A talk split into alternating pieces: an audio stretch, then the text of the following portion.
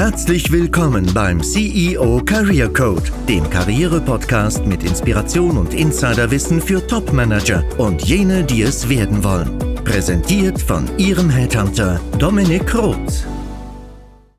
Mentale Stärke und Mindset.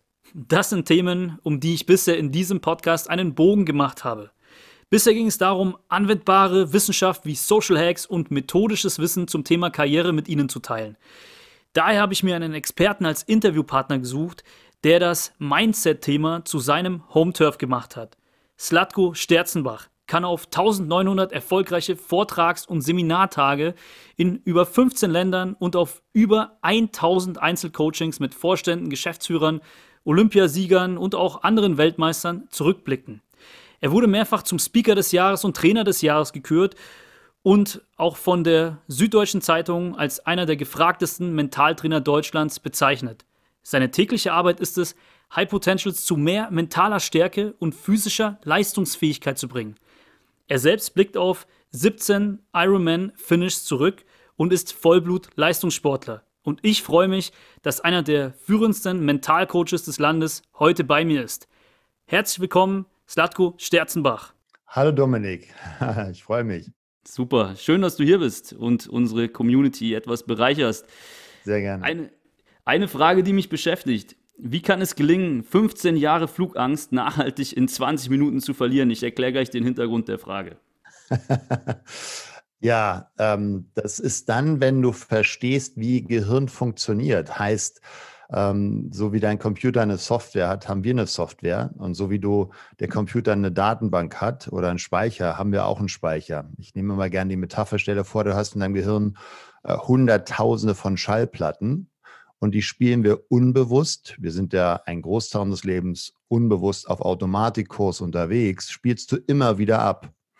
Und das Spannende ist, jemand zum Beispiel, der Flugangst hat, das wäre jetzt ein negatives Beispiel von, welche Bilder habe ich im Kopf, der weiß das oft gar nicht, dass er unbewusst Filme ablaufen lässt von das Ding stürzt ab und ich sitze mittendrin und die Gasmasken fallen runter oder, oder Sauerstoffmasken fallen runter und äh, alle schreien und die Stewardess rennt nach vorne. Das kriegen die erst mit, wenn ich da genau nachfrage, wenn ich sie frage, was machst du denn, um Angst zu haben? Und dann sind die immer ganz verwundert, wie, was, was meinst du denn? Naja, du darfst etwas vorher im Gehirn tun, weil Emotionen und das sozusagen auf der Metaebene, sind meistens oder fast immer das Ergebnis von etwas, was ich vorher im Kopf getan habe. Also sprich innere Bilder, innere Filme oder innere Dialoge und die Art und Weise, wie mein Gehirn diese inneren Filme oder Bilder repräsentiert, besagen dazu die sogenannten Submodalitäten dieser inneren Repräsentation, entscheidet über die Stärke der Emotionen. Und wenn ich jetzt so einen inneren 3D-Film habe, wo ich mich mittendrin im Flieger sitze, der Körper kann nicht unterscheiden zwischen Realität oder visualisiert. Das heißt, die physiologische Reaktion, feuchte Hände, klitschnass, komisches Gefühl im Bauch, ist exakt die gleiche. Wenn ich weiß, dass ich diesen Film habe, dann kann ich ihn auch sozusagen wie eine Schallplatte zerkratzen. Und das ist genau die Technik, die ich anwende bei Ängsten. Also ich habe mittlerweile über 300 Menschen von der Flugangst in so kurzer Zeit befreit.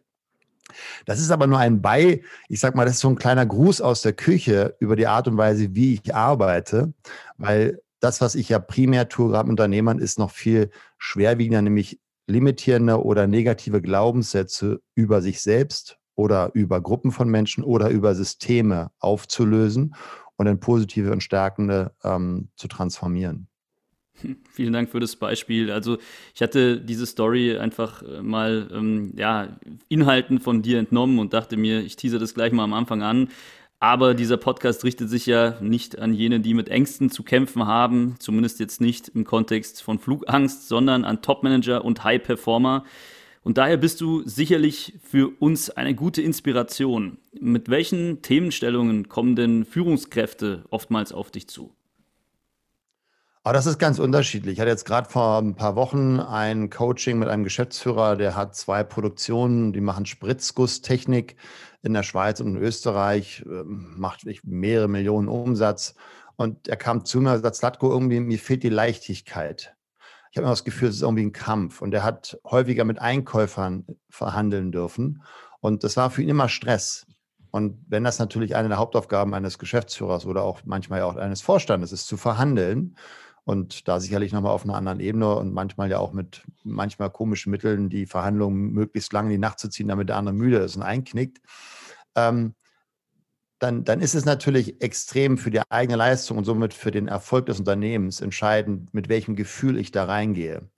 Er hatte den Glaubenssatz, um dieses Beispiel mal aufzugreifen, er hatte selber, und das ist ihm erst durch unser Coaching, durch die Methodik, die wir entwickelt haben, um solche negativen Glaubenssätze aufzudecken, bewusst geworden, dass er den Glaubenssatz hatte, Verkaufen ist Kampf.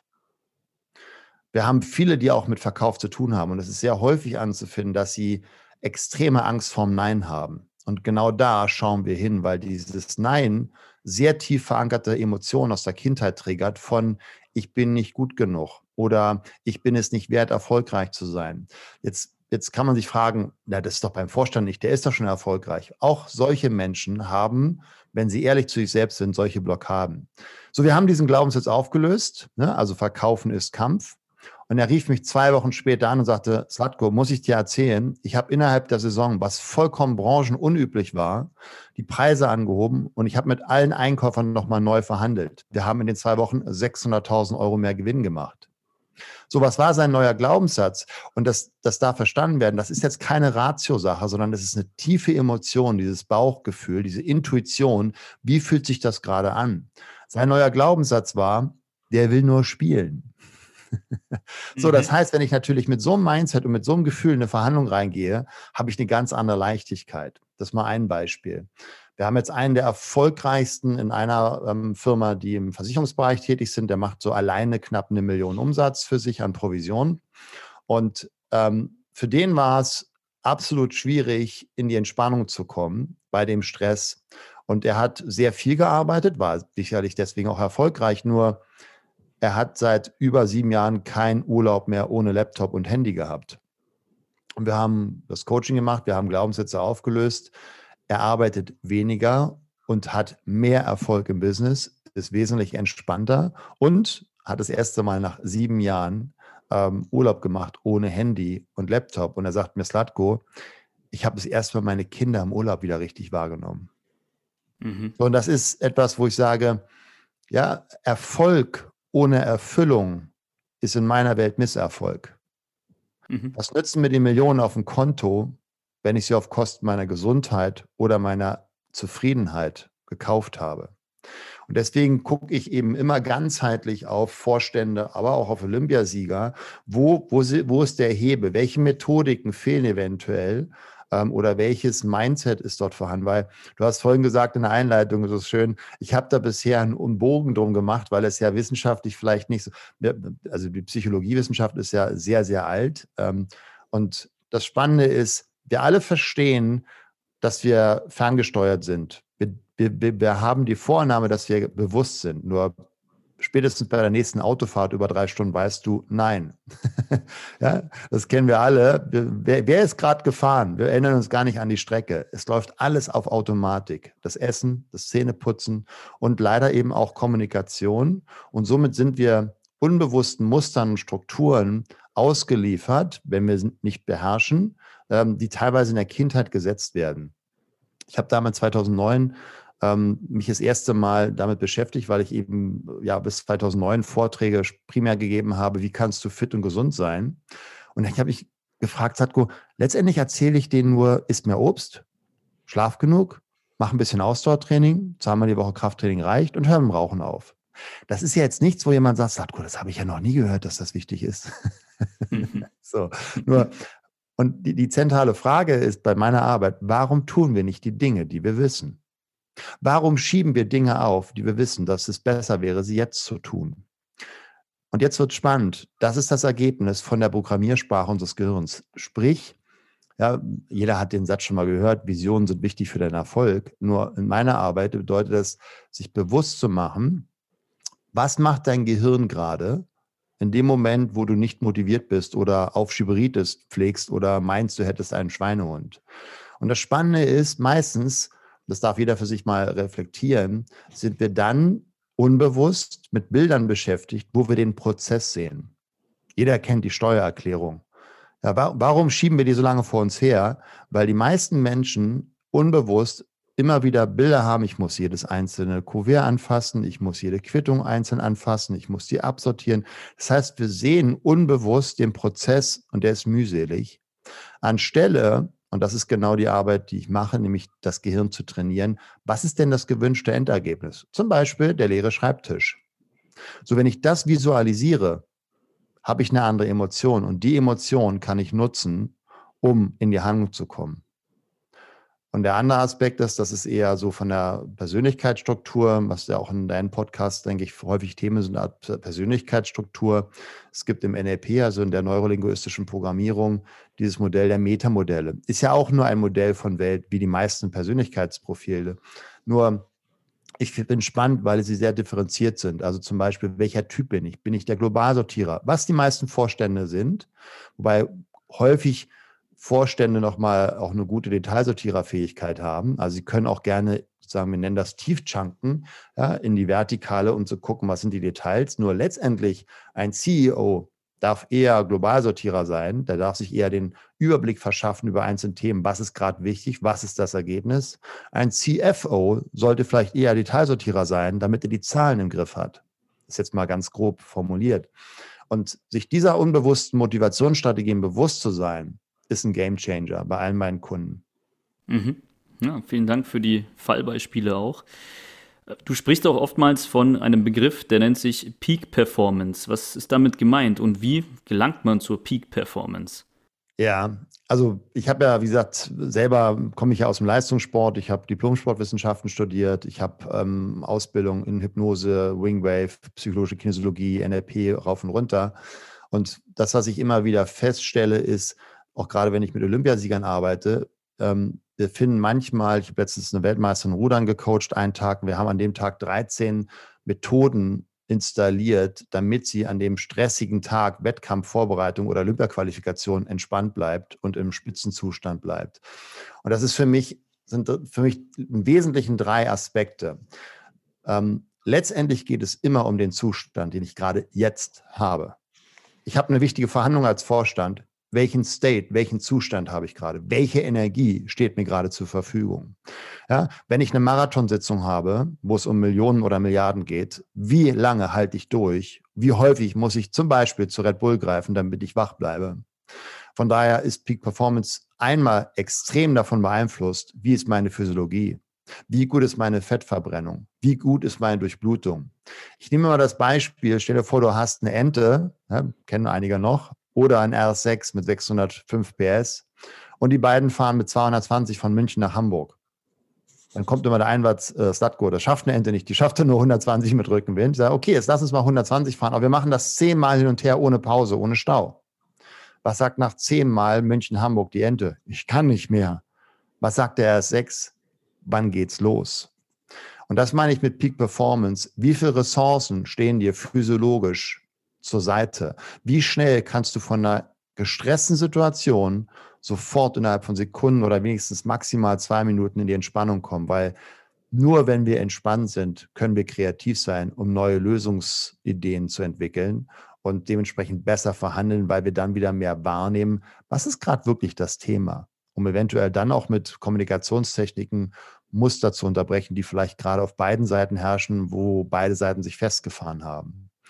Also von daher ist Peak Performance einmal ein Aspekt von Physiologie. Der zweite Punkt ist, wie bewerte ich die Situation? Ja, was ist mein Glaubenssystem über Welt, über mich, über den anderen Partner oder den, den Gegner eventuell sogar? Und der dritte Punkt ist das, was ich eingangs mit der Flugangst als Beispiel nur genommen habe. Wie nutze ich mein Gehirn? Welche inneren Repräsentationen nutze ich? Und welche Emotionen möchte ich dadurch haben? Und mhm. wenn ich das drei beherrsche, und das sind unsere drei Ansätze, also einmal Methodiken für die Organisation, die genaue Kenntnis meiner eigenen Stärken und Schwächen, also die Persönlichkeitsstruktur, und dann eben das Lernen, das Gehirn für sich zu benutzen und nicht mehr gegen sich. Wenn ich das drei im Griff habe, egal ob als Spitzensportler oder als Vorstand, dann habe ich Peak Performance. Vielen Dank für die Zusammenfassung. Vor allem, ich meine, diese drei Elemente, dass die miteinander einhergehen, das dürfte auch jedem Zuhörer, jeder Zuhörerin klar sein, aber das so sich zu visualisieren und vielleicht auch selbst mal versuchen daran zu arbeiten, viele haben aber auch einen Coach, ist, denke ich, schon mal ein guter Hinweis. Ähm, welche Tipps kannst du unseren Zuhörern noch geben, um tatsächlich besser im Job zu performen, aber vielleicht auch Beruf und Familie ganz gut zu vereinbaren? Oh, wie viel Zeit haben wir? also der, der, der erste Punkt ist überhaupt erstmal eine Bereitschaft und der Mut, sich mit sich selbst auseinanderzusetzen. So, das heißt in meiner Welt zu gucken, okay, wo nutze ich nicht mein Potenzial? Deswegen machen wir eine 360-Grad-Analyse am Anfang unseres Coaching-Prozesses, zu gucken, in welchen Bereichen hat jemand Gefühl eher von Mangel oder von Überfluss. Ja?